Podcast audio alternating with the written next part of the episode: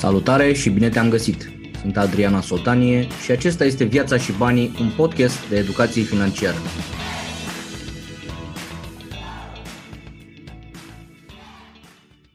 Salutare dragilor și bine v-am găsit! Suntem la ediția numărul 199 din Maratonul de Educație Financiară Viața și Banii și avem un invitat special în Mind Talk astăzi, Mirela Letegan. Bine ai venit, Mirela! Bine te-am găsit, Adrian. 199?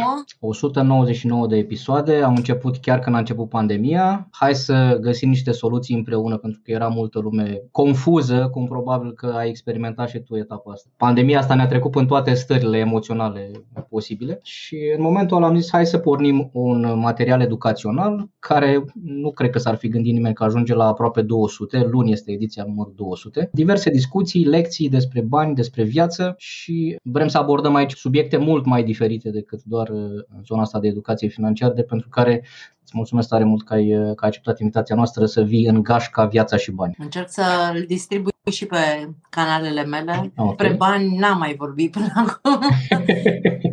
în general, lumea mă asociază cu partea ludică a vieții. Ok, ok, dar nu putem fără, adică știi cum este, ne distrăm, visăm, dar de cele mai multe ori realitățile ne, ne prind din urmă așa și uneori ne dau cu capul de toți pereții. Eu sunt tare curios să stau de vorbă și mereu am ceva de învățat de la oameni care reușesc să creeze o, o viață atât de complexă și un puzzle atât de interesant, habar n-am cum le uh, te descurci și cu zona asta de antreprenoriat și uh, mamă și proiecte sociale și proiecte educaționale și alții nu sunt în stare să stea acasă să aibă grijă de un copil. Adică toate astea tot 24 de ore avem cu toții. Unii reușesc să facă ceva mai mult și sunt tare curios cum faci să te descurci cu chestia asta și aș vrea să ne plimbăm prin toată zona asta și un pic de antreprenoriat și parenting și social, educațional, o să ne distrăm un pic în seara asta. Zimi un pic în partea asta de antreprenoriat, cum a început Gașca Jurli, cum ați ajuns în... Cred eu că e cel mai mare proiect dedicat copiilor din România, nu? Dacă, nu știu, cea mai mare mișcare de entertainment și educație și partea asta, nu? Cum a început povestea? Eu mi-am dat seama că uh, lucrul la care mă pricep cel mai bine este să spun povești copiilor în felul în care ei să și înțeleagă morala acestei povești și prin tot ceea ce fac la Zurli, de fapt uh, împachetez poveștile astea în uh, mijloace pe care copiii să le înțeleagă. A început acum aproape 15 ani povestea Zurli când uh, eu rămăsesem uh, fără job, proaspăt despărțită de tatăl copilului meu, habar n-aveam din ce o să plătesc următoarea chirie și grădinița și m-am dus la o petrecere de zi de naștere a unei fetițe care era prietenă cu Maia. Am văzut copiii plictisindu-se foarte tare și alergând prin locul acela de joacă, în timp ce părinții stăteau și consumau bere, pizza și discuții, am început să organizez copiii și să creez un eveniment din aniversarea respectivă și toată lumea s-a distrat foarte tare, iar la final i-am spus prietenului meu, Dan Daniel, tu trebuie să-mi dai 100 de euro pentru că eu ți-am făcut toată treaba aici. Și el a zis, dar tu de ce nu faci asta pe bani? Mi-a zis, păi cine m-ar plăti pe mine să fac asta. Și Daniel a zis, eu ți-aș fi dat dacă aș fi știut că știi să faci asta și că reușești să aduci atâta emoție în ziua copilului meu, eu ți-aș fi plătit asta. Și am început să organizez tot felul de petreceri și din fericire pentru mine am, uh, Maia era la o grădiniță privată, chiar dacă eu nu puteam permite să plătesc chiria a doua lună, mi-am dorit copilul meu să fie la o grădiniță foarte bună, să învețe engleză foarte bine și să aibă posibilitatea să facă ce vrea ea atunci când va trebui să aleagă încotro se duce.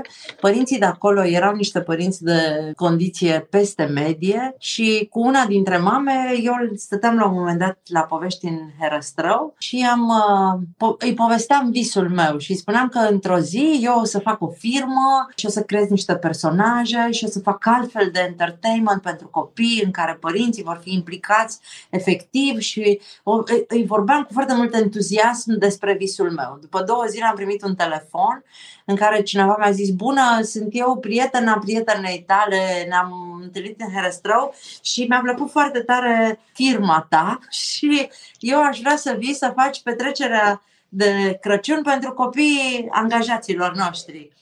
Și am zis, da, sigur, vin. Și m-a invitat la fabrică. Fabrica era una de țigări de pe centură, care eu când am ajuns la poartă nu venea să cred unde sunt, pentru că în viața mea nu intrasem într-o fabrică din asta și atât de mare. I-am adus într-un birou unde de o parte eram eu singură și de partea cealaltă a mesei erau directorul de vânzări, directorul de marketing, HR-ul, PR-ul, directorul de achiziții, era tot bordul și eu eram singură în fața lor, mi-au spus că vor să organizeze petrecerea de Crăciun pentru copiii angajaților și mi-au dat tot, știi cum se face la întâlnirile astea, mi-au dat cărțile de vizită și am zis, mă iertați, eu n-am o carte de vizită, n-am, am, le-am uitat acasă, dar aveți o prezentare la tipografie, da un site aveți, e în lucru și ce aveți? Zic, am credința că pot să fac ceea ce vreți. Ce vreți voi? Vrem să fie cea mai tare petrecere de Crăciun pentru copiii angajaților noștri. Bineînțeles, cu mare drag. Câți copii aveți? 1800 sau 1600? O chestie de genul ăsta. Am zis, ok. Și i-am întrebat care e bugetul, mi-am spus care e bugetul și în bugetul respectiv eu am făcut cea mai tare petrecere din uh, istoria acelei firme. Am rămas prietenă cu directorul de achiziții care mai departe, indiferent pe unde a mers el, la bănci și unde a lucrat, tot pe mine mă chema să fac evenimentele importante ale firmei și botezul copilului l-am organizat și am ajuns într-un punct foarte repede în care uh, primeam telefoane. Bună ziua, am numărul dumneavoastră de la o doamnă care l are de la o doamnă care l are de la Maria Năstase. Am numărul dumneavoastră de la o doamnă care l are de la o doamnă care l are de la Andreea Marie. Am numărul dumneavoastră de la o doamnă care l are de la o doamnă care l are de la Andreea Esca. Adică aceste femei care erau în vârful societății erau pentru mine cei mai buni vânzători posibili și cea mai bună reclamă posibilă, iar eu așa am reușit să îmi construiesc credibilitatea în primul rând și apoi uh, să dezvolt business-ul dar pas cu pas, treaptă cu treaptă, bucățică cu bucățică. Când ai început să-l, să-l conștientizezi faptul că stai mă un pic, că nu mai este doar, uh, adică devine un business, cum hai trebuie să-l abordăm și din punctul ăsta de vedere, că înțeleg că a pornit ca o pasiune și ca un impuls așa de a rezolva o, o situație, dar mie mi se pare că s-a dus foarte repede la o altă învergură. Când a fost momentul ăla în care ai zis, ok, hai să-l gândim ca un business și să-l abordăm? N-a fost chiar, n-a fost chiar atât de repede, Adrian, pentru că okay. eu am început să organizez evenimente, primele spectacole de teatru, de exemplu, le-am făcut uh, în grupa de la grădinița Maiei, am rugat-o pe directoare să mă lase să mă duc în clasa ei,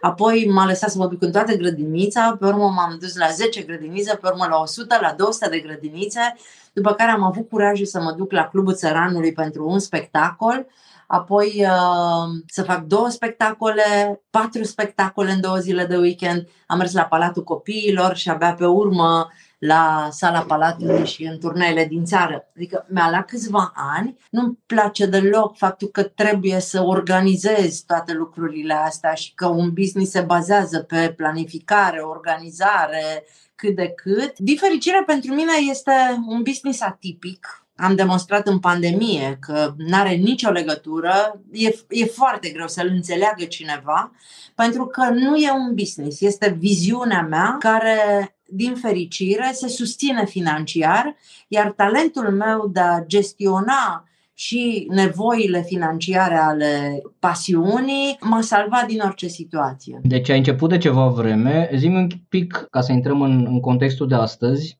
aș fi curios dacă ai simțit cumva criza trecută sau erai chiar la început? Păi atunci am început. Eu am început în plină criză. Eu am început okay. în 2006. Uh-huh. Deci eu, eu am început să pun cărămidă cu cărămidă în, în mijlocul crizei. Ok. Și a venit asta care este atipică complet și care pe domeniul vostru v-a rupt în două, adică hmm. s-au închis toate porțile. 95%. A căzut în cap. Efectiv, 95% din cifra de afaceri s-a dus și cred că sunt printre puținii jucători din piață care n-au murit, care am reușit să trag două guri de oxigen, să mă tirăsc într-un pat la terapie intensivă și am stat cu perfuzia în venă 15 luni. Am ținut masca de, de aia, cred că nici nu ne-a afectat COVID-ul, că noi eram deja cu o mască de oxigen pe față, nu mai aveam unde să punem încă unul. A fost da. groaznic, a fost uh, foarte greu de înțeles pentru cei din afară, pentru că eu am ales calea grea. Aș fi putut să închid porțile, așa cum au făcut majoritatea, să declar șomajul tehnic, să trimit pe toată lumea acasă și să mă mulțumesc cu ajutorul acela minim de la stat și să stau liniștită în banca mea până când, uite, încă nu se știe ce se întâmplă. Noi în continuare nu avem niciun spectacol. Vine 1 iunie săptămâna viitoare și noi nu facem, pentru că nu știm, nu, nu, nu sunt reglementările.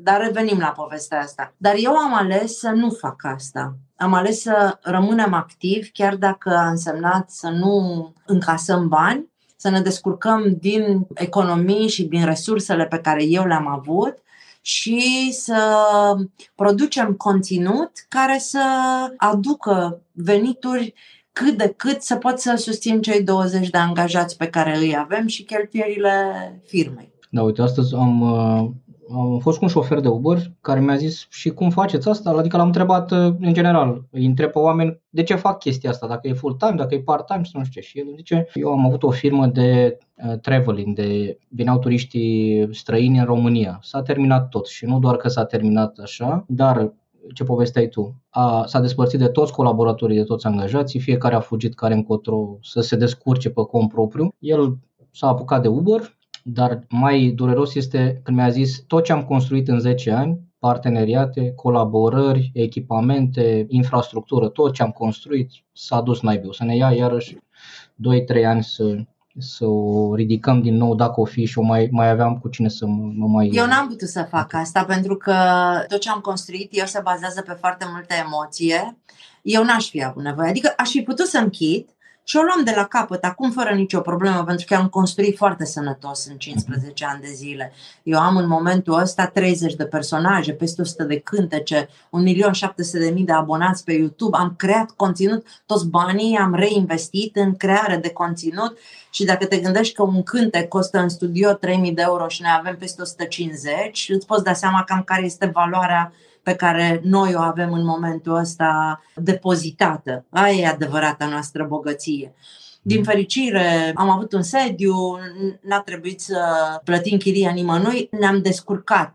Dar dacă aș fi făcut asta, aș fi lovit foarte tare în uh, psihicul colegilor mei, pentru că eu le-am dat și lor un, un scop în perioada asta. Când toată lumea era acasă blazată, noi eram la birou, noi eram la firmă, noi cream personaje, noi construiam concepte, noi făceam live-uri, noi am făcut live în fiecare zi, în lockdown, o emisiune pe Facebook care s-a numit Acasă cu Zurri, de la 7 la 8 jumate seara, ca o pauză, o gură de aer pentru părinți în care le dădeam copiilor uh, motiv să stea cu noi ca să mai respire părinții puțin.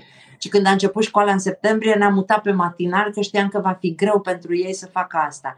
Dar uh, pentru noi a contat enorm, enorm și noi în momentul ăsta suntem mai puternici decât eram în urma tuturor succeselor financiare și de casă înainte de pandemie, pentru că ne-am, ne-am demonstrat nouă de ce suntem în stare și ce putem să facem și abia așteptăm să se reia treaba pentru că o să fim foarte asumați, relaxați și fericiți cu ceea ce facem. Mhm. Sunt convins că și copiii abia așteaptă să se întoarcă să vă vadă live după da. atâtea ecrane. Și uite, o întrebare pe zona voastră de business. Eu sunt tare curios, cum puteți, frate, să concurați cu ecranele? Cu tabletele, cu telefoanele, cu Fortnite, cu Roblox, cu toate năzdrăvăniile astea care ne ne iau atenția și mințile copilor. Cum faceți să, să concurați cu așa ceva? Pentru că nimeni și nimic nu va bate emoția. Alea nu-ți dau emoție. Hai, sunt pe competiție, pe concurență, e cu foarte, foarte, foarte agresiv, extrem de dinamic și vin eu cu un cântec în care copilul cântă nu vreau soare, nu vreau lună, vreau pupic de noapte bună, nu vreau să mă îmbraci în stele, vreau să asculți visele mele, tu, mami, care crezi că mi-ai dat o tabletă și mi-ai, ți-ai vândut, ți-ai cumpărat timpul pe care nu-l petreci cu mine.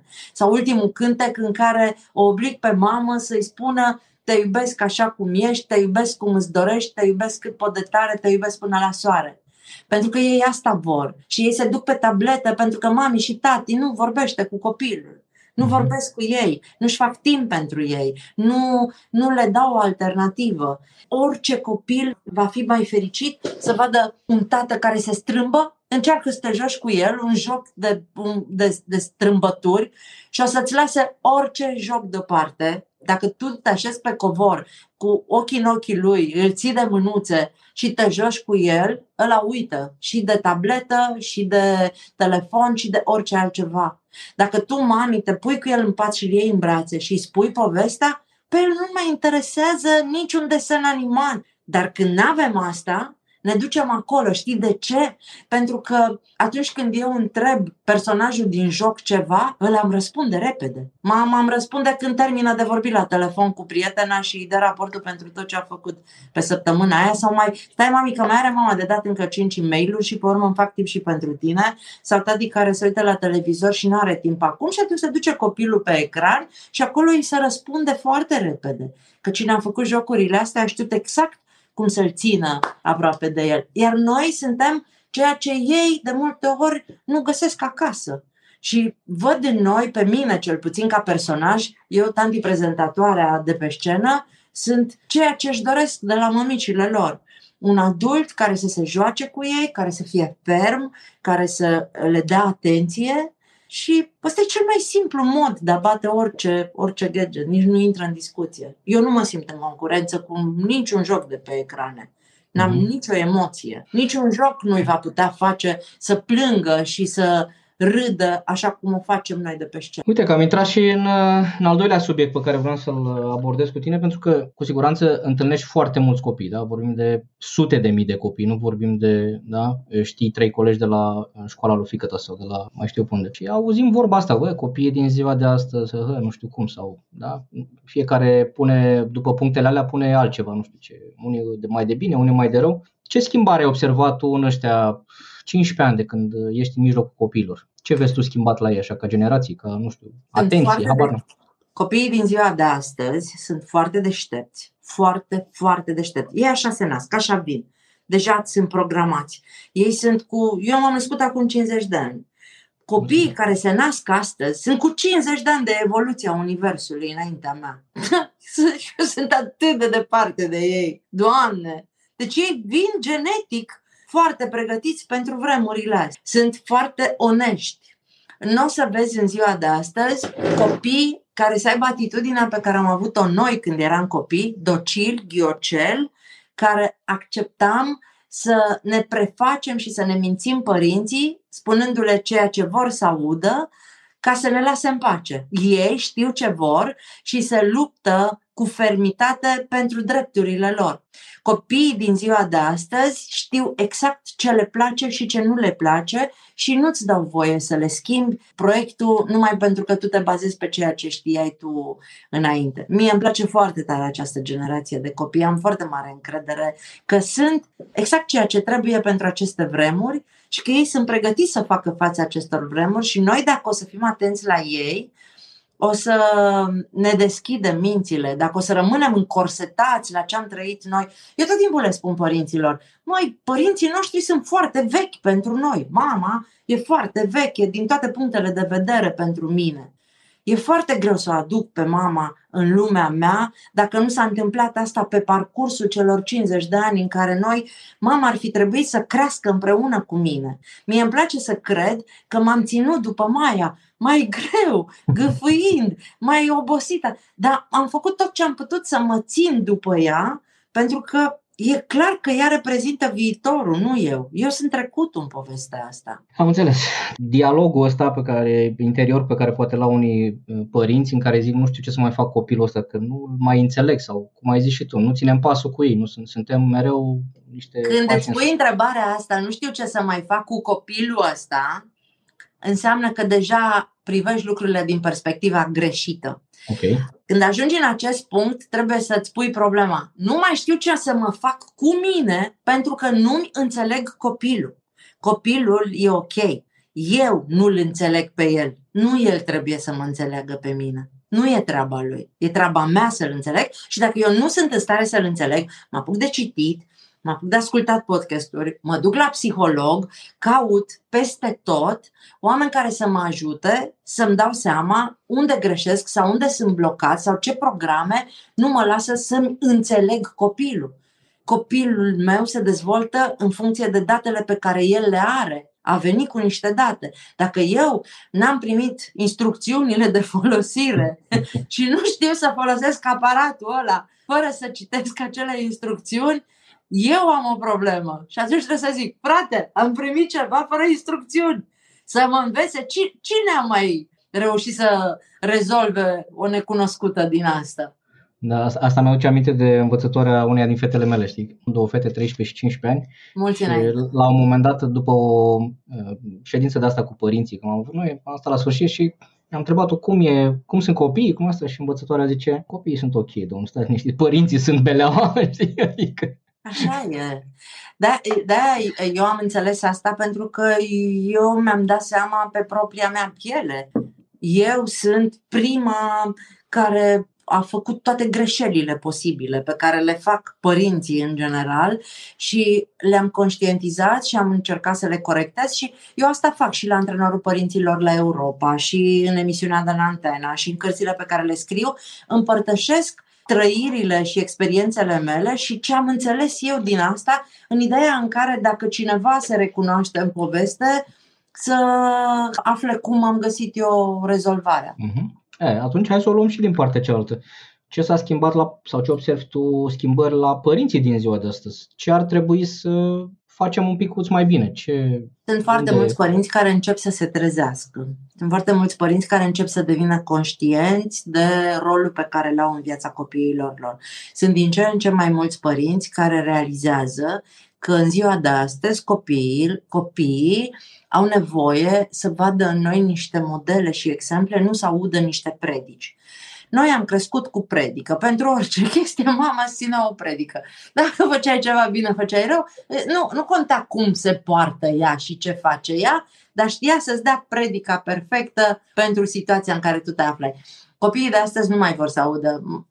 Ei vin și zic, au știi ce, deja s-a gâliat placa asta prea mult. Ei ne văd, ne observă și au curajul să spună, dar tu de ce nu faci asta? Dar tu de ce nu schimbi la tine?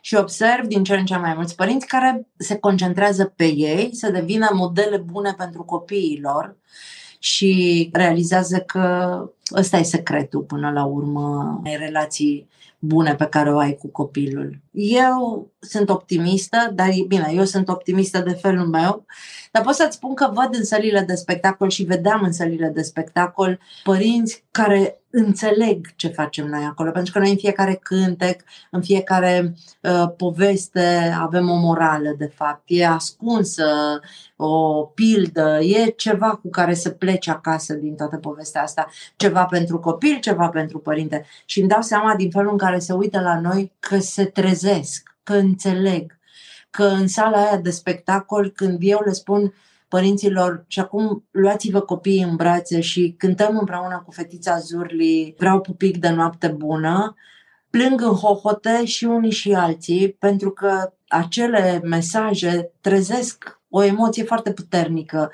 și în părinte și în copil.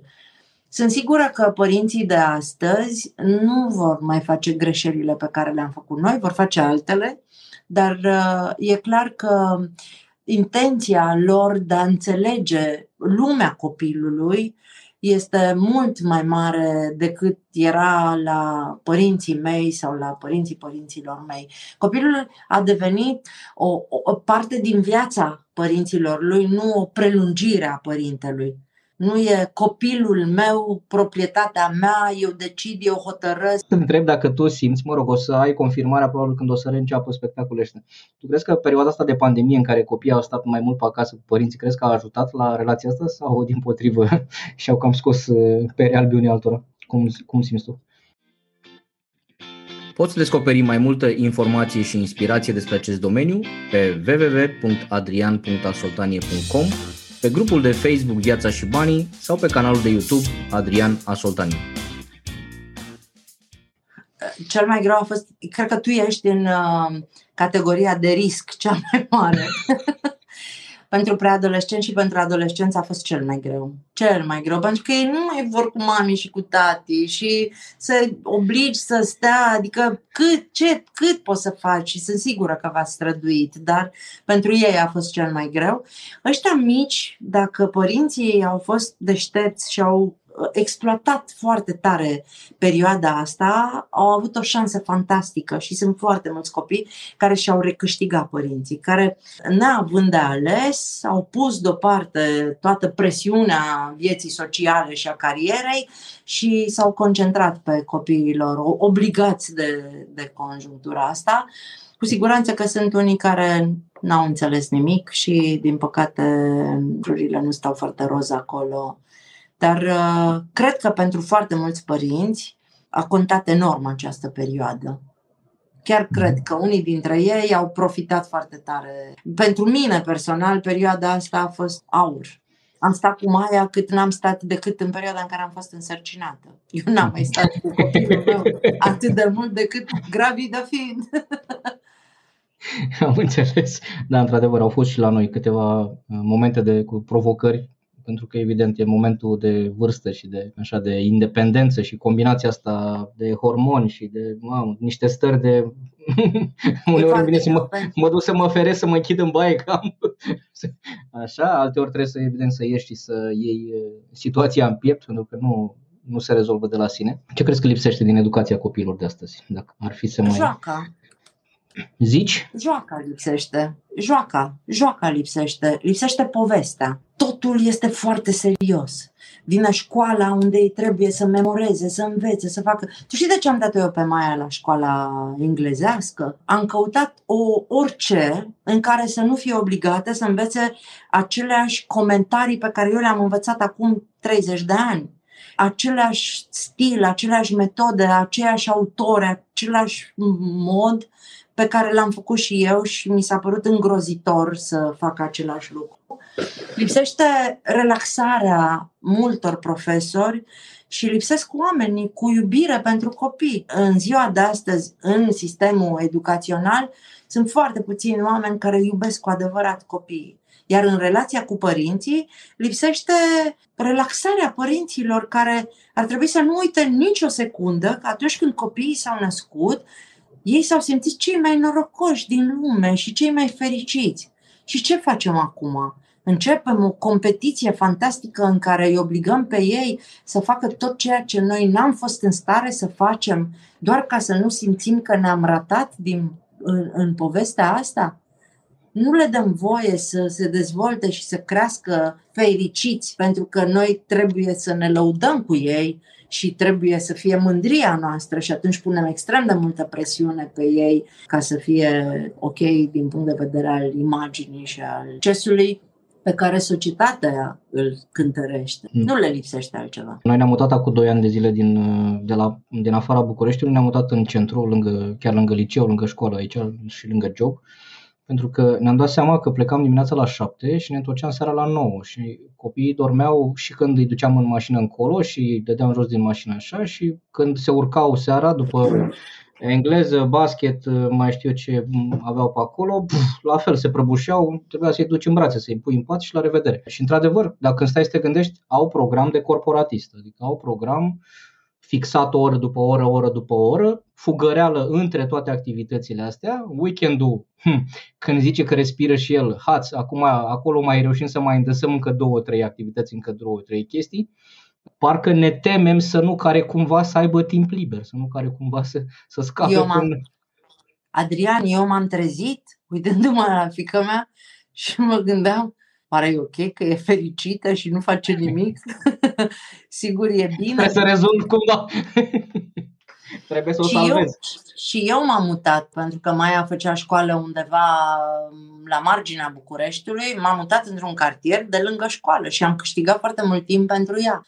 Mi se pare foarte important ca părinte să-ți asumi uh, deciziile cele mai bune pentru copilul tău, atâta timp cât el are nevoie să faci asta. E o perioadă din viața lui în care tu decizi și tu alegi și dacă faci alegeri proaste, ești vinovat, dacă faci alegeri bune, e meritul tău. Dar trebuie să-ți asumi că e la tine și că dacă tu alegi să stai în afara Bucureștiului și copilul să stea patru ore pe zi în mașină, când ar putea să stea undeva afară să se joace, doar pentru că tu crezi că el e mai fericit să locuiască în viluța din afara Bucureștiului, este alegerea ta și el n-are ce să facă, trebuie să se supună pentru uite, eu stau undeva în afară, nu chiar în afară, dar Maia, care acum are 20 de ani, mi-a zis eu vreau să stau în oraș și să muta singură într-un studio, în chirie, pentru că ea își dorește centru, oraș, viață. Eu vreau păsărele dimineața, liniște. Și a zis, mamă, rămâi tu cu păsărelele tale, eu vreau altceva din acest moment al vieții mele. Mm-hmm. Și chiar dacă m-am temut cu ghilimelele de rigoare, m-am acceptat că ăsta este cursul firesc al vieții și că ei trebuie la un moment dat să se desprindă de noi. Uh-huh. Acum hai să vorbim și despre, am vorbit despre viață, hai să vorbim un pic și despre bani. Și sunt tare curios dacă ai regăsești la Maia același spirit antreprenorial sau dacă o vezi atrasă de zona asta de, de business, de, nu știu, poate să preia la un moment dat ce ai construit? Sunt sigură că Maia are în ADN datele mele și că înțelege toată povestea asta mai bine decât oricine, că nimeni n-ar putea să știe viziunea mea și să o cuprindă așa cum poate Maia. Dacă și-ar dori la un moment dat să facă asta, are toate datele să o facă, pentru că a învățat produsul, produsul a crescut odată cu ea și din nevoile ei și atunci ea este cumva parte din acest produs. Uh, deocamdată își dorește să experimenteze, să meargă, să facă lucruri. E încă foarte tânără, abia a făcut 20 de ani. Mulțumesc. Dar uh, nu pun, mulțumesc, nu pun presiune pe ea. Dacă la un moment dat își dorește să facă ceva, cred că Maia, spre deosebire de mine, și copiii noștri n-au crescut cu lipsurile pe care le-am avut noi, așa că banii pentru ei sunt doar un mijloc, sunt doar un instrument. Dacă tata striga în casă, ai cui sunt banii ăștia? Eu din orice colț al casei strigam, ai mei! Deși nu știam unde sunt, îmi dau seama că eu dacă eram în locul Maiei, doamne, deci aș fi căutat în toate buzunarele, în toate poșetele. Făceam ordine la mama de, în fiecare zi o ajutam să-și facă ordine. Ea nu are această problemă. Dacă are nevoie de ceva, îmi cere. Este mult mai modestă decât ar putea să fie. Și fiind uh, martor la tot ce am construit eu, apreciază foarte tare ceea ce am făcut și e atentă felul în care cheltuie banii. Deci e conștientă de efortul ăsta pe care l-ai... Da, e, conști, e conștientă că nu ne-a picat din cer nimic din ceea ce avem și că uh-huh. în același timp eu am pregătit-o tot timpul. M-a întrebat la un moment dat, mama, ce s-ar întâmpla dacă noi n-am mai avea bani? Dacă ce răspuns la chestia asta? Ia zi ce i-am spus? I-am spus, băi măița, indiferent câți bani am avea noi, mulți sau puțini, împreună, noi putem să avem cea mai frumoasă viață posibilă. Și poți să faci bani oricând, din orice. Nu e nicio rușine. Poți să faci mulți sau poți să faci puțin. În funcție de ceea ce faci, câștigi mult sau câștigi puțin. În funcție de ceea ce știi să faci și de felul în care faci lucrurile, crește sau scade prețul pe care îl plătesc ceilalți. Dar uite, dacă am rămâne fără niciun ban, eu aș face cu tine o trupă de hip-hoperi care să spele parbrize în în timp ce cântă. Ne-am luat niște șepci cu cozoroc într-o parte, training pe noi, pe vremea aceea se spălau parbrizele, știi? Știu, știu. Eu, eu mai prins vremea aia și ne-am dus în intersecție și am susținut un concert în timp ce am spălat parbrizele și eu sunt sigură că lumea n-ar da bani și pentru spălatul de parbrize și pentru concert. Și ea se uita așa la mine și zicea, uh, auzi, dar noi n-am putea să facem asta chiar dacă nu rămânem fără bani? am făcut-o tot timpul să nu, să, să nu se îngrozească de ideea că dacă nu avem bani se termină viața și dacă nu avem bani eu inventasem chiar un joc, se numea Magazinul cu lucruri gratis și uh, Vreau și eu magazin. Fie, o duceam în fiecare zi uh, uh, într-un magazin imaginar de la noi din casă și îi spuneam că uh, poate să-și aleagă ce vrea de pe rafturi și ea și alegea un obiect imaginar și ne jucam cu obiectul acela imaginar atâta timp cât avea chef și îi spuneam că noi cu mintea putem să construim ce poveste vrem noi și să ne jucăm în povestea respectivă în ima- din imaginația noastră, chiar dacă nu avem fizic în mână uh, lucrurile la care visăm. Da, asta e foarte important. Să-i deschizi fereastra asta copilului, că până la urmă, indiferent ce ai lăsa practic, concret, nu știu, alte resurse, până la urmă cel mai important lucru este deschiderea asta și înțelegerea faptului că, bă frate, chiar poți să faci orice, oricând. Da? Această încredere în sine și uh, deschiderea asta cred că e esențială și, și nu va pierde și nu o să o piardă toată viața. Adică chiar și este că nu o e nicio dramă dacă la un moment dat rămâi fără bani și că nu e nimic senzațional că la un moment dat ai foarte mulți bani. Adică poți să fii într-o parte sau în cealaltă în anumite momente ale vieții tale, dar asta nu înseamnă că trebuie să-ți pierzi mințile, nu înseamnă că trebuie să te simți vinovat pentru ceea ce ți s-a întâmplat în acel moment și că poți oricând să te ridici și să o iei de la capăt și să construiești pas cu pas uh, tot ceea ce îți dorești să faci în viață. Sunt convins și pentru că asta vine exact să compenseze, eu sesizez o, o ușoară stare de fragilitate la unii copii, pentru că eu țin cursuri de educație financiară și pentru copii și pe unii dintre ei, din ce în ce mai mulți din păcate, că fac asta de vreo 6-7 ani, pare că nu, nu găsesc toate portițele astea sau nu știu, nu văd toate oportunitățile astea, deși față de noi, cum spuneai și tu, acum ai tehnologie, la, ai libertate de călătorie, de informație, de absolut orice, poți să faci absolut orice efectiv. Și mi se pare că nu le transmitem întotdeauna copiilor noștri abundența asta de de posibilități. de posibilități. Adică să zică, bă frate, eu chiar pot să fac orice. E că, uite, azi dimineața am ținut un curs pentru niște liceeni și una din, din domnișoarele din curs zicea, eu câștig niște bani, lucrez la o florărie part-time. Și câștig pe acolo, stau și fac ore suplimentare, fac buchete noaptea, nu știu ce. Și zic, ok, cât câștigi? 1000 de lei pe lună, part-time. Și zic, cum ai putea să câștigi mai mult de atât? Și zice, să mai îmi iau un job la o florărie și asta. Bă, fraților, la vârsta ta, pasiunea asta poți să o duci în orice direcție. Lasă-mă pe mine să leg uh, trei lalele într-un buchet. Tu poți să faci un blog despre flori, poți să faci un, un canal de YouTube, poți să faci consultanță pe, pe orice, adică poți să livrezi chestii, consultanță pentru clienți din Statele Unite, din, din Japonia, din China, de oriunde. Poți să faci orice. Și am văzut-o efectiv cum începe să, să-și deschidă și... Nu, frate, nu, realizează, să... nu realizează dimensiunea posibilităților exact. și faptul că nu există granițe și frontiere și spre deosebire de noi care trebuia să ne limităm la 3, 4, 5 joburi când am terminat liceul, că nu existau mai multe de luat în calcul, ei pot să facă. Doar că, Adrian, ei n-au avut nevoie să se descurce. Lor nu le-a fost foame, lor nu le-a fost fric, ei nu s-au temut că dacă nu intră în treapta a doua rămân la profesională. Ei n-au dat examen la facultate și să candideze pe 20 de locuri 700 de candidați.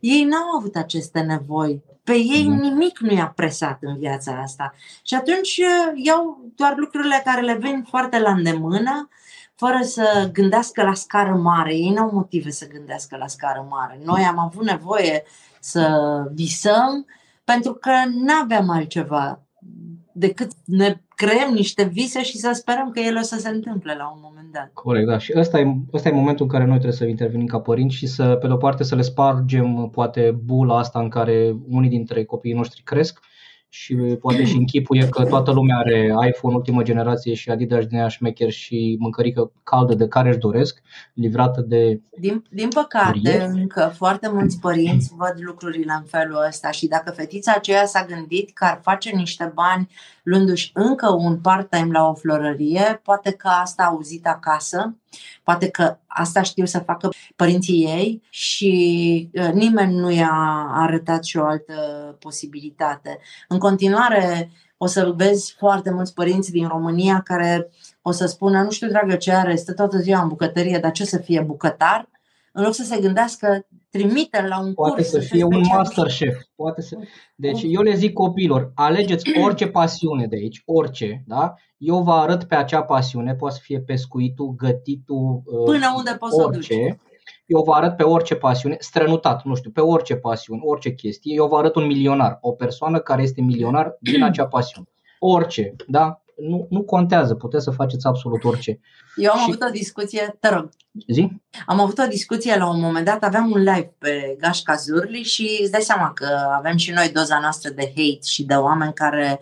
Și a scris o doamnă la un moment dat, eu plătesc niște servicii când cumpăr un bilet la un spectacol și vreau să mi se dea acele servicii. Noi am rămas cu niște bilete suspendate la sfârșitul pandemiei în fine, e greu să le explici unor oameni care nu au cum să înțeleagă circuitul banilor în cadrul unei producții, de exemplu, când o firmă vinde niște bilete, o altă firmă susține tehnic toată povestea, o altă firmă are sala, o altă firmă vine cu salvarea, în fine. Și doamna foarte arogantă mi-a zis, eu plătesc niște servicii și am spus, dacă dumneavoastră credeți că plătiți niște servicii, înseamnă că ați greșit locul. Eu nu prestez niște servicii. Dumneavoastră plătiți doar chiria sălii, echipamentele de sunet, costumele, make-up-ul, luminile, paza, salvarea. Nu plătiți emoțiile mele, nu plătiți harul, dăruirea și bucuria și sufletul pe care eu îl pun în povestea asta. Și vă rog foarte mult să nu vă mai chinuiți și vreau să înțelegeți ceva. Da? Am fost foarte, foarte dură. Am zis, dacă în momentul ăsta Zurli dispare din societatea românească, lasă un gol. Ce nu înțelegeți e că eu aș fi putut face orice. Dacă eu aș fi făcut o fabrică de nasturi, vă garantez că aveam autostradă de nasturi în România, că făceam cele mai tare evenimente cu nasturi din România. Toată lumea avea un nasture pus undeva în România, pentru că aș fi știut să fac dintr-o fabrică de nasturi cea mai frumoasă întâmplare din viața mea. Asta trebuie să facem pe copii să înțeleagă. Uh-huh. Hai să spun o întrebare acum foarte directă. Dacă nu s-ar câștiga bani din chestia asta, ai mai face-o? Da, dar eu am făcut-o fără să câștig bani. Deci eu făceam asta în... Uh, eu am început să fac evenimente pentru copii în 1996. Uh, făceam la radio microfonul copiilor în fiecare sâmbătă dimineața și în fiecare weekend făceam un spectacol tip-top prichindel pe care l-am transformat într-un turneu din Ardeal pe grădinițe cu niște concurs. Deci ceva, ceva imens. În timp ce eu eram directorul postului de Radio Transilvania, corespondent BBC, corespondent Mediafax și șef de stație la ProTV Satu Mare. Ăsta era jobul meu, eram un jurnalist cu un job foarte serios și cu și o voce foarte importantă în uh, zona de media și în timpul meu liber făceam rost de sponsori care să-mi dea niște pufuleți, niște pufarini, niște eugenii pe care să le pot da copiilor cu care eu făceam aceste spectacole gratuit pentru că ăsta era hobby-ul meu. Eu am început să și încasez bani, că bani am făcut foarte târziu, să și încasez bani în 2007. Din 1900, adică după 11 ani, am avut curajul să-mi asum transformarea acestui hobby în uh, ceva care să-mi plătească și facturile în prima fază. Iar tata la început a zis, copilă, du-te, caută servici. Cine crezi tu că o să-ți dea bani să te joci cu copiii? Dar ce serviciu e ăsta? Ce-i prostia asta la tine? Ai un copil de crescut, du-te și caută-ți, angajează-te la un patron, fă ceva. Dar dacă eu mâine aș găsi o posibilitate prin care să susțină cineva financiar actorii, cheltuielile, producțiile și pe mine să mă lase să mă ocup doar de campaniile sociale pe care le facem și să creez cântece și personaje și să nu-mi bat capul cu ce îmi plătesc facturile, eu aș face asta până în ultima zi a vieții mele. Indiferent că vor fi 20 de copii sau 200 de mii de copii pentru care eu creez același lucru. Dacă îmi dai 20 de copii, eu fac în aceeași oră cu 20 de copii ce fac pe scena sălii polivalente din Cluj, unde sunt 8.000 de spectatori. Nu fac lucrurile diferite. Dragilor, ce să vă zic? Vă mai îndoiți acum că unde vezi atâta pasiune și răbdare și creativitate nu apar și banii la un moment dat? Este imposibil să nu se întâmple așa ceva n-are cum să nu observe lumea, n-are cum să nu se prindă, nu, nu se poate să nu iasă la iveală chestia asta, că omul chiar asta face, asta e menirea, simți că asta e menirea vieții tale, că asta e ce te-a pus Dumnezeu aici să faci? Da, asta simt, sigur. Și am sentimentul că Dumnezeu e în fața mea și face teren, defrișează, face loc și îmi trimite înger după înger, după înger, după înger. Noi am lansat acum un cântec într-o săptămână. Uh, toată organizarea uh, producției a durat de unde stau eu, din voluntari, până în Floreasca în mașină, aveam, aveam versurile făcute, am sunat-o pe Narcisa Suciu, care este prietena mea și știam că e în România și am zis am nevoie de tine. Ea m-a întrebat la ce oră, l-am sunat pe Moga și i-am spus am un text, vreau să facem cea mai frumoasă declarație de dragoste pe care părinții să o facă de data asta copiilor. El a zis trimite textul în două zile am avut muzica, am intrat în studio, l-am sunat pe Paul Diaconu, fotograful meu și directorul meu de imagine și am spus, Paul, am nevoie de un videoclip repede, nu știu, vino și fă ce poți în studio cu Narcisa Suciu și cu fetița Zurli.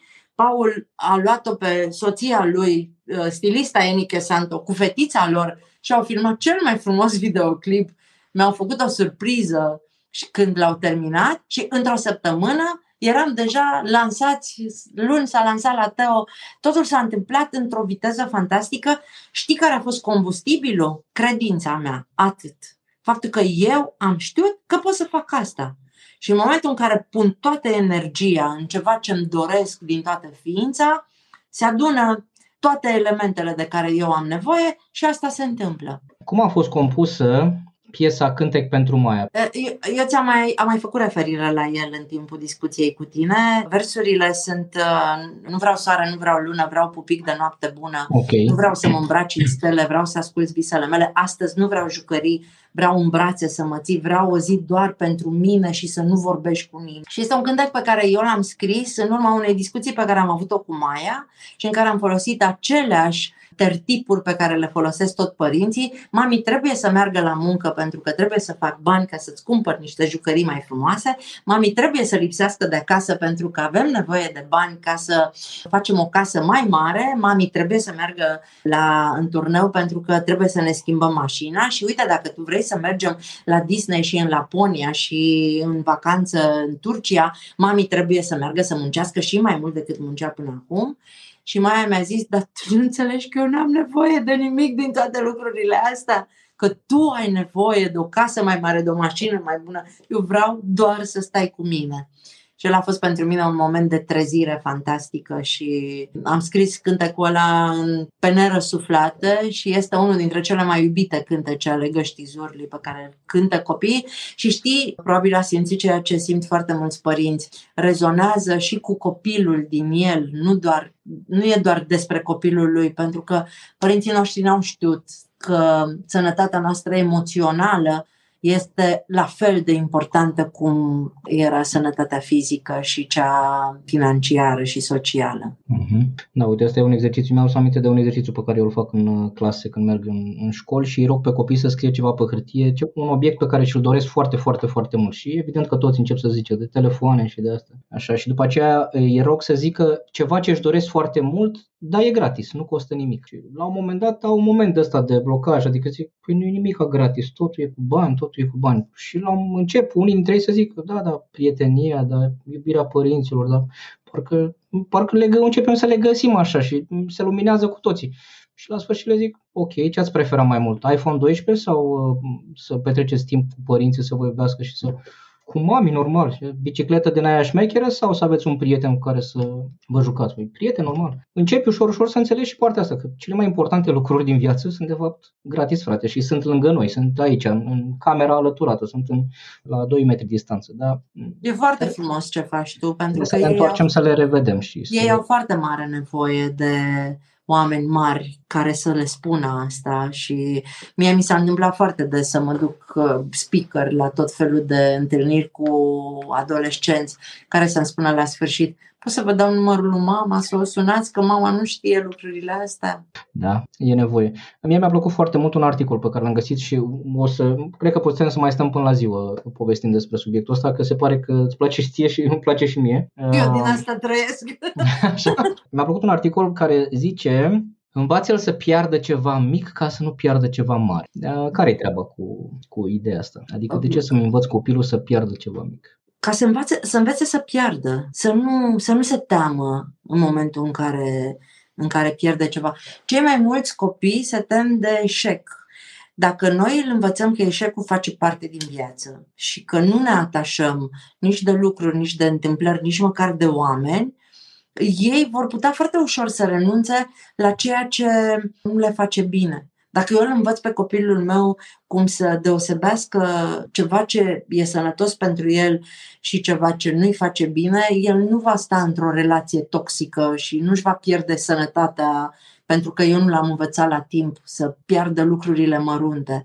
Dacă îl certăm în momentul în care pierde ceva foarte nesemnificativ, el uh, se va teme să ne spună atunci când uh, există posibilitatea sau riscul să piardă ceva mare și nu va înțelege niciodată că viața nu e despre asta și că trebuie să meargă mai departe orice s-ar întâmpla. Cel mai mare lucru pe care poate să-l piardă cineva este fericirea. Pentru că viața o pierdem oricum toți la un moment dat. Eu, eu asta îi spun mai tot timpul. Oamenii se tem de moarte, dar asta ni se întâmplă tuturor. Să ne temem să nu pierdem celelalte lucruri să, să ne temem să nu pierdem viața în timp ce ne păzim moartea. Aia o să ni se întâmple oricum. Și când crești cu astfel de idei ale mamei tale, probabil că devii mult mai curajos să trăiești experiențele care ți se întâmplă. Da, și uh, mă bucur tare mult că duci experiența și povestea ta și în niște proiecte educaționale și cu asta chiar ne apropiem de final. Că îți mulțumesc oricum că ai stat alături de noi atâta, atâta timp. Cum reacționează lumea? Ești și în zona educațională cu programe pentru învățători și cum, cum nu sunt neapărat niște programe pentru învățători, sunt niște visuri ale mele personale pe care le-am transformat în niște proiecte sociale la scară națională și nu numai, pentru că oamenii au rezonat cu ele, pentru că am uh, găsit uh, o nișă în uh, societatea românească cu oameni care abia așteptau să creadă pe cineva și să meargă cu omul acela în, în dorința asta. De, mie îmi place să spun că învârtim roata binelui împreună. Toate proiectele pe care le avem în momentul ăsta în derulare sunt uh, extrem de simple. Colegii mei astăzi s-au întors din țară, am avut o echipă care a fost la Iași, o altă echipă a fost la Constanța, o altă echipă vine de la Timișoara, Târgu Mureș, Brașov, Cluj, unde noi am dus o mie de pachete în secțiile de oncopediatrie. O mie de copii sunt în spitalele din România, bolnavi de cancer, în spital cu părinții lor și noi de 5 ori pe an ajungem la ei în momente importante în care vrem să le facem niște bucurii și oamenii abia așteaptă să vină și să ne susțină pentru că noi facem asta din donații. Copiii din oncopediatrie, mi-am creat așa o umbrelă, știi? Și sub umbrela asta sunt câteva categorii de copii care au nevoie de ajutor. Copiii din oncopediatrie, copiii cu probleme de auz. Avem un proiect special, colegii mei din Gașca Zurli au învățat limbajul semnelor ca să poată să creeze și să traducă semne, mesajul din cântece și din povești și ei pe YouTube găsesc acest proiect. Avem copii orfani pentru că sunt foarte mulți încă uh, și au nevoie de ajutorul nostru și susțin foarte tare mamele abuzate sau mamele care aduc pe lume copii împotriva voinței familiilor lor și atunci trebuie să fugă de acasă, să se refugieze. E multă nevoie de omenie în țara asta și e nevoie de oameni care să aibă puterea să ducă până la capăt. Uite, asta cu spitalele cu copiii bolnavi de cancer, lumea fuge de povestea asta pentru că e foarte greu de dus. Este... Eu am colegi, bărbați, care mi-au spus în curtea spitalului, eu nu pot să intru acolo, te rog să nu te super pe mine, dar eu nu pot să intru, vă aștept în microbus. Și cei puternici am intrat, pentru că acolo e foarte greu să rămâi cu zâmbetul pe buze, în timp ce te întâlnești cu privirea unei mame care stă acolo de câțiva ani de zile, așteptând în fiecare zi niște rezultate mai bune sau să-l vadă pe copilul ei zâmbind. Dar pentru că eu am simțit că am putere să fac asta și pentru că agenda mea este plină de numerele lor de telefon în care mă țin la curent, îmi trimit poze, aflu și vești triste câteodată, dar mămicile au sentimentul că au cu cine să împărtășească inclusiv asta și simt că e treaba mea să fac atâta timp cât eu sunt acolo cu bucurie și cu energie și cu emoție frumoasă pentru ei. Când nu o să mai pot, o să mă opresc, dar acum sunt într-un moment al vieții mele în care am foarte mult de dăruit și mă bucur foarte tare că oamenii au înțeles asta și știi ce se întâmplă, Adrian? Am câștigat în 25 de ani de expunere și vizibilitate o credibilitate foarte mare în rândul părinților care au înțeles versurile de la Cântec pentru Maia. Am în momentul acesta o putere pe care eu pot să aleg să o folosesc în ce direcție vreau eu. Și eu am ales să-mi folosesc credibilitatea, puterea, notorietatea, vizibilitatea, construind astfel de campanii. Și mă simt în elementul meu acolo. Mi se pare fantastic că putem să facem asta și nu știu cum aș face să intre cât mai multă lume în povestea asta, pentru că e foarte mare nevoie. Adică noi acoperim 5 zile din an în spitalele astea. Îți dai seama dacă ar mai fi și alții care s-ar duce în alte zile? Pentru copiii ăia, viața se numără în zile într-un fel în care noi nici nu ne putem imagina și nici nu trebuie să ne imaginăm așa ceva. Fă din alea 365 de zile ca fiecare zi să aibă un motiv să le ia mintea de la problemele de sănătate pe care le au. Eu reușesc să fac 5 deocamdată, dar uh, sunt șanse mari să ne revenim, să ne întoarcem la spectacole, să vindem bilete, să, ne, să nu ne mai punem problema dacă avem din ce să plătim salariile mâine și să ne uh-huh. întoarcem din nou acolo mai tărni și mai generoși. Da. O poveste absolut incredibilă, Mirela Artegan. Ați văzut-o că nu este doar proiectul Zurli, o grămadă de chestii, proiecte educaționale și sociale, cărți, și o implicare fantastică, o mulțime de energie pe care mi-aș dori să o avem cu toți. Îți mulțumesc mult, Adrian, a fost o bucurie și pentru mine. Și să știi că m-am temut un pic de invitația ta pentru că... Ah, vrei să-ți spun ceva? Da. am, fost, am fost invitată la un moment dat. Eu am o relație specială cu banii. O să-ți estimez foarte ușor costurile și profitul sau pierderea atunci când e vorba de o acțiune. Și, dar altfel uh, e cineva care se ocupă de conturile mele, de plăți, mhm, de mhm. tot ceea ce ține de partea asta tehnică. Și am fost invitată la un moment dat într-un joc în care erau cinci uh, CEO, oameni care învârt multe milioane de euro și aveam 10 întrebări și noi trebuia să răspundem la cele 10 întrebări. Cabral prezenta acest joc și îți dai seama că eu am plecat din poziția de outsider, nimeni. Foarte mulți nici nu știau exact ce e Zurli și cu ce se ocupă doamna aceea. I-am bătut pe toți. Pe la întrebarea cu numărul 6 am câștigat întrebare după întrebare după întrebare, iar pe la întrebarea cu numărul 6 am spus lui Cabral, eu pot să mă retrag pentru că vreau să am noroc în dragoste. Și nu se pare ok ce se întâmplă aici. Ceea ce n-au aflat ei este că i-am bătut pentru că înainte cu câteva zile eu ascultasem uh, un webinar al astrologului Alexandra Coman care vorbea despre abundență și a făcut o istorie a banului. Și acolo am aflat, ascultând acest webinar, pentru că eu cred în astrologie, am aflat că ă, salarul vine de la primul troc când cineva a dat ceva și altcineva a dat sarea. Că moneda vine de la zeița moneda. Că, deci o grămadă de uh, răspunsuri la jocul în care fusesem invitată, eu le-am aflat într-un webinar de astrologie și uite așa, am bătut niște oameni de afaceri cu cărți de muncă serioase în acest domeniu. Da, subiectul ăsta nu l-am abordat încă în cele 199 de episoade, dar ce nu știau oamenii aceia și atul meu, de fapt, a fost faptul că eu știu să mă joc spre deosebire de ei. Mm-hmm. Nu le chiar așa în serios, nu? Da.